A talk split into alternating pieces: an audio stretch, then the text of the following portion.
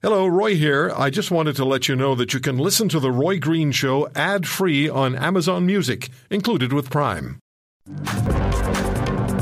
One of the situations that we're talking about in this country that this government surprised us with is the announcement of a cut of about a billion dollars to national defense.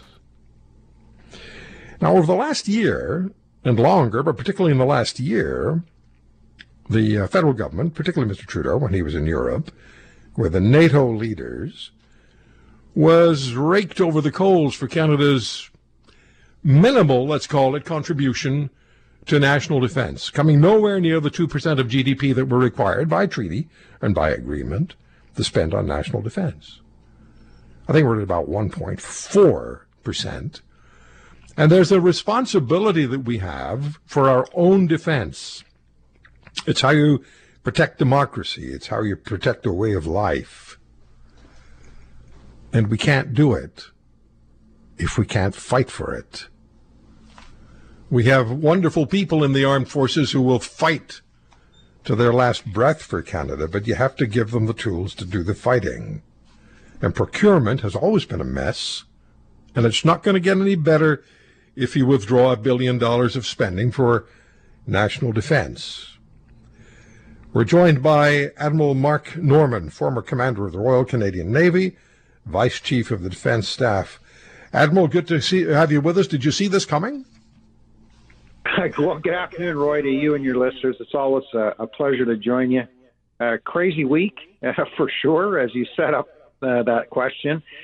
Um, did I see it coming? Absolutely. Um, I saw it coming, uh, whether it was going to be that exact amount or not, it didn't really matter.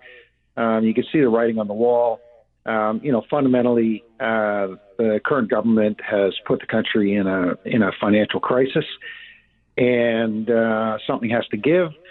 And defense is always um, uh, low hanging fruit when it comes to um, short term budget cuts. Um, and by the way, uh, no government uh, of any political stripe is immune from this tendency. Uh, the previous government has done it this government's doing it, and um, that to me is indicative of a bigger problem that you and I have talked about frequently. So, yeah, that's that's my initial reaction to your question. Yeah.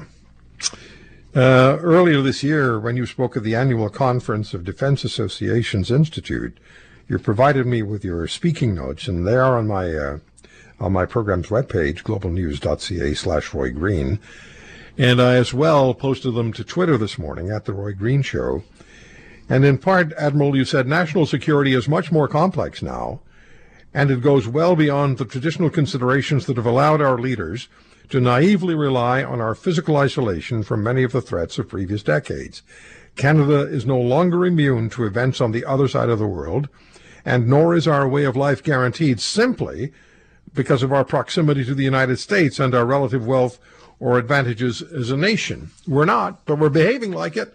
And the Americans have made it clear to us as well, have they not, that we should be putting more money into national defense, not less. How will our allies, and particularly the Americans, respond, do you think? Well, I mean, they're, they're, they're going to shake their heads in complete bewilderment. Um, I don't know the extent to which um, Washington would have been advised of this uh, announcement. Um, I hope that they were given a, a heads up, but that's not really what you're asking me. I mean, fundamentally, this is just yet another indication of the fact, as you said, that we're not taking this responsibility seriously. Um, NATO will be uh, equally uh, disappointed and bewildered um, by this, um, and you know, it, it, just it just sadly reinforces um, what has been a continuously eroding uh, reputation uh, on the world stage uh, for us as a, as a reliable partner, and uh, I think that that that is is going to haunt us for a while. Uh, I don't think that our allies are, are going to really trust uh, anything that this government says. And certainly, um, it even if there were a different government, it will take us a while to dig ourselves out of this reputational hole we've dug ourselves into.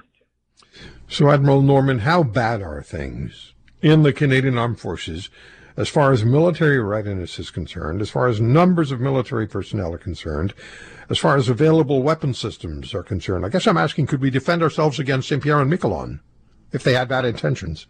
well, let's hope they don't.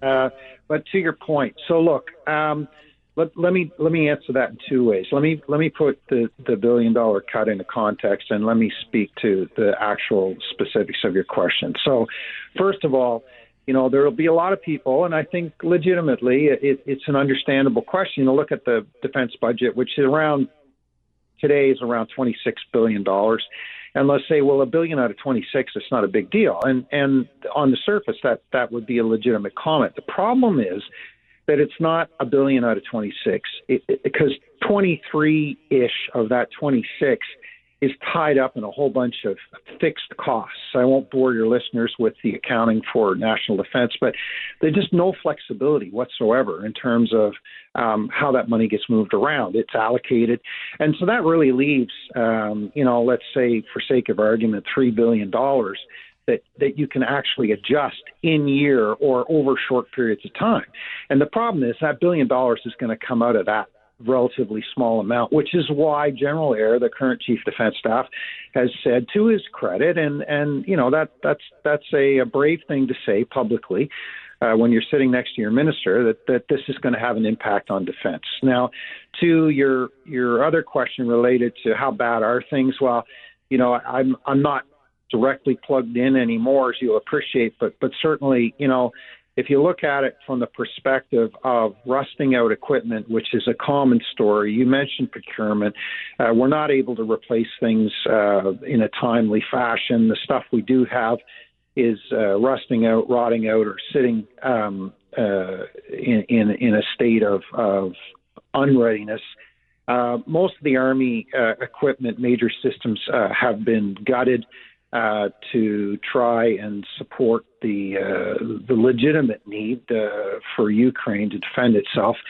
Uh, the battle group in Latvia is uh, our our forward deployed uh, high readiness army unit, um, and it's in desperate shape.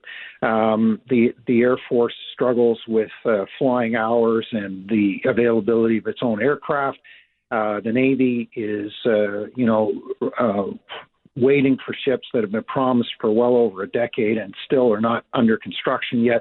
So, you know, it's a pretty dismal state. Oh, and by the way, let's add to the reality here that um, there's probably 12 to 15,000 people missing from the ranks of the regular force, which, um, and I read this this morning. Um, I don't, I can't fact check this, but I'm told that Revenue Canada, CRA, employs 54,000 people. Um, and so my sense is that there are more people working for Revenue Canada right now that are full time regular force in the Canadian Forces or very close to it. And uh, if if we're within 10,000 people, that's a pretty scary uh, comparison. Or maybe we could tax anybody who would try to invade us. it's it's sad that you, that you know that we're reduced to making, frankly, silly jokes. But it's the first thing that came to mind.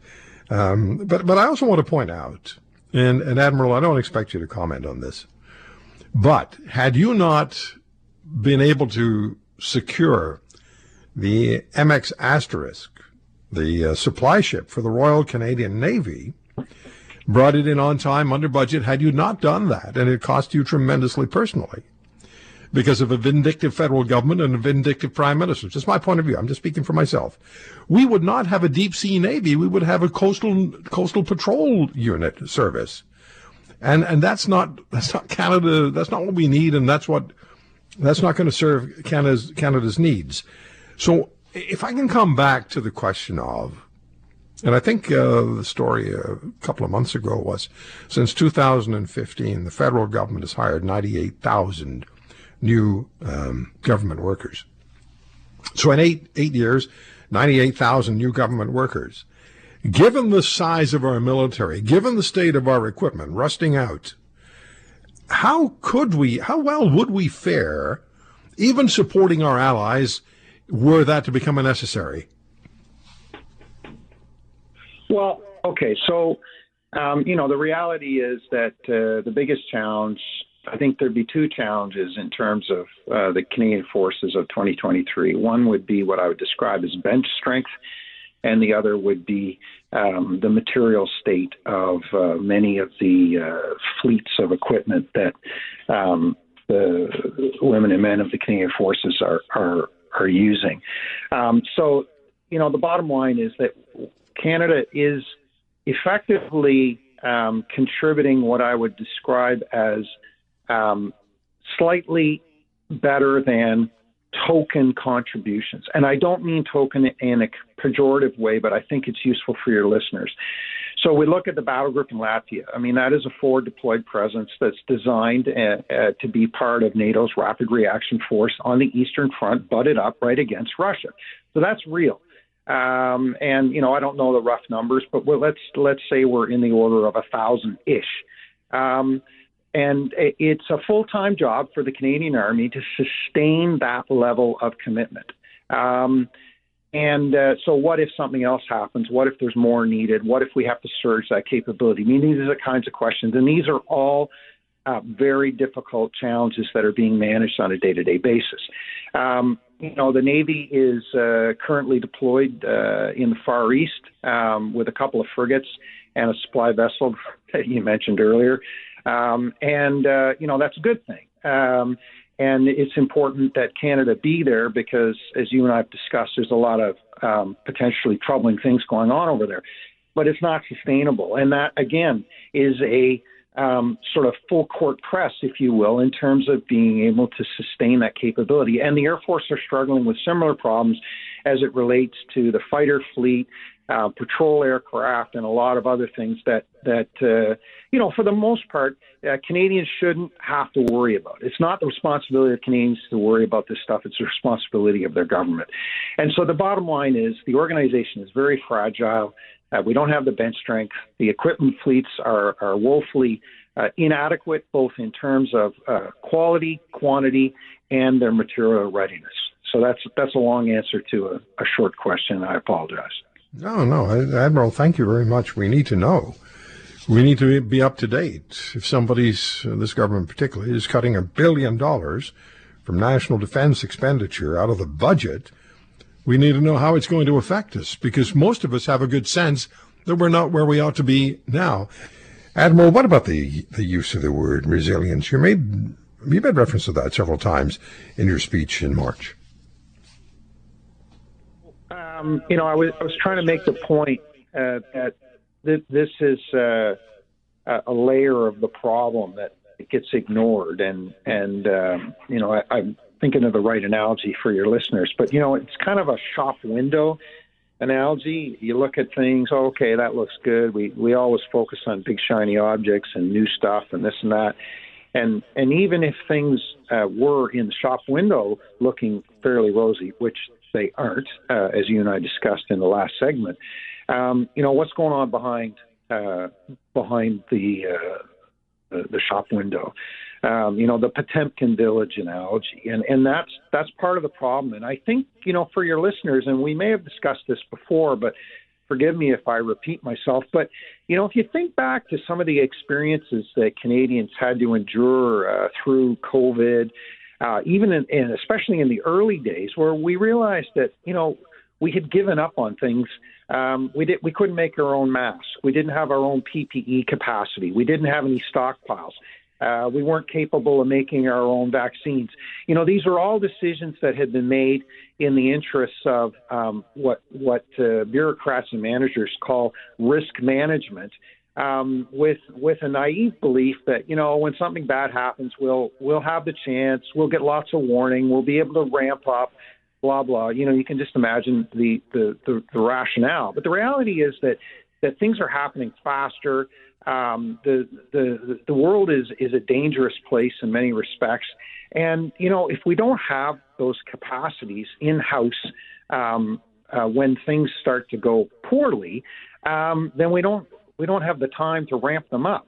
Um, I mean, God, if we can't ramp up PPE production, uh, you're not going to ramp up the production of ships, so vehicles, or aircraft uh, if if you need them. And I think the war in Ukraine is a very powerful indicator of what modern combat uh, would be like. And for us to ignore some of those lessons uh, would be irresponsible. And and we've already seen. I'm sure you you've been tracking some of the reporting out of uh, NATO uh, concerned in the last uh, several months about stockpiles and the like. So that's kind of an overview of, of what right. resilience means. Admiral, I apologize. I've got to jump in. It's a hard break. I have to go. If you want to hear more, subscribe to The Roy Green Show on Apple Podcasts, Google Podcasts, Spotify, Stitcher, or wherever you find your favorites. And if you like what you hear, leave us a review and tell a friend. I'm Roy Green. Have a great weekend.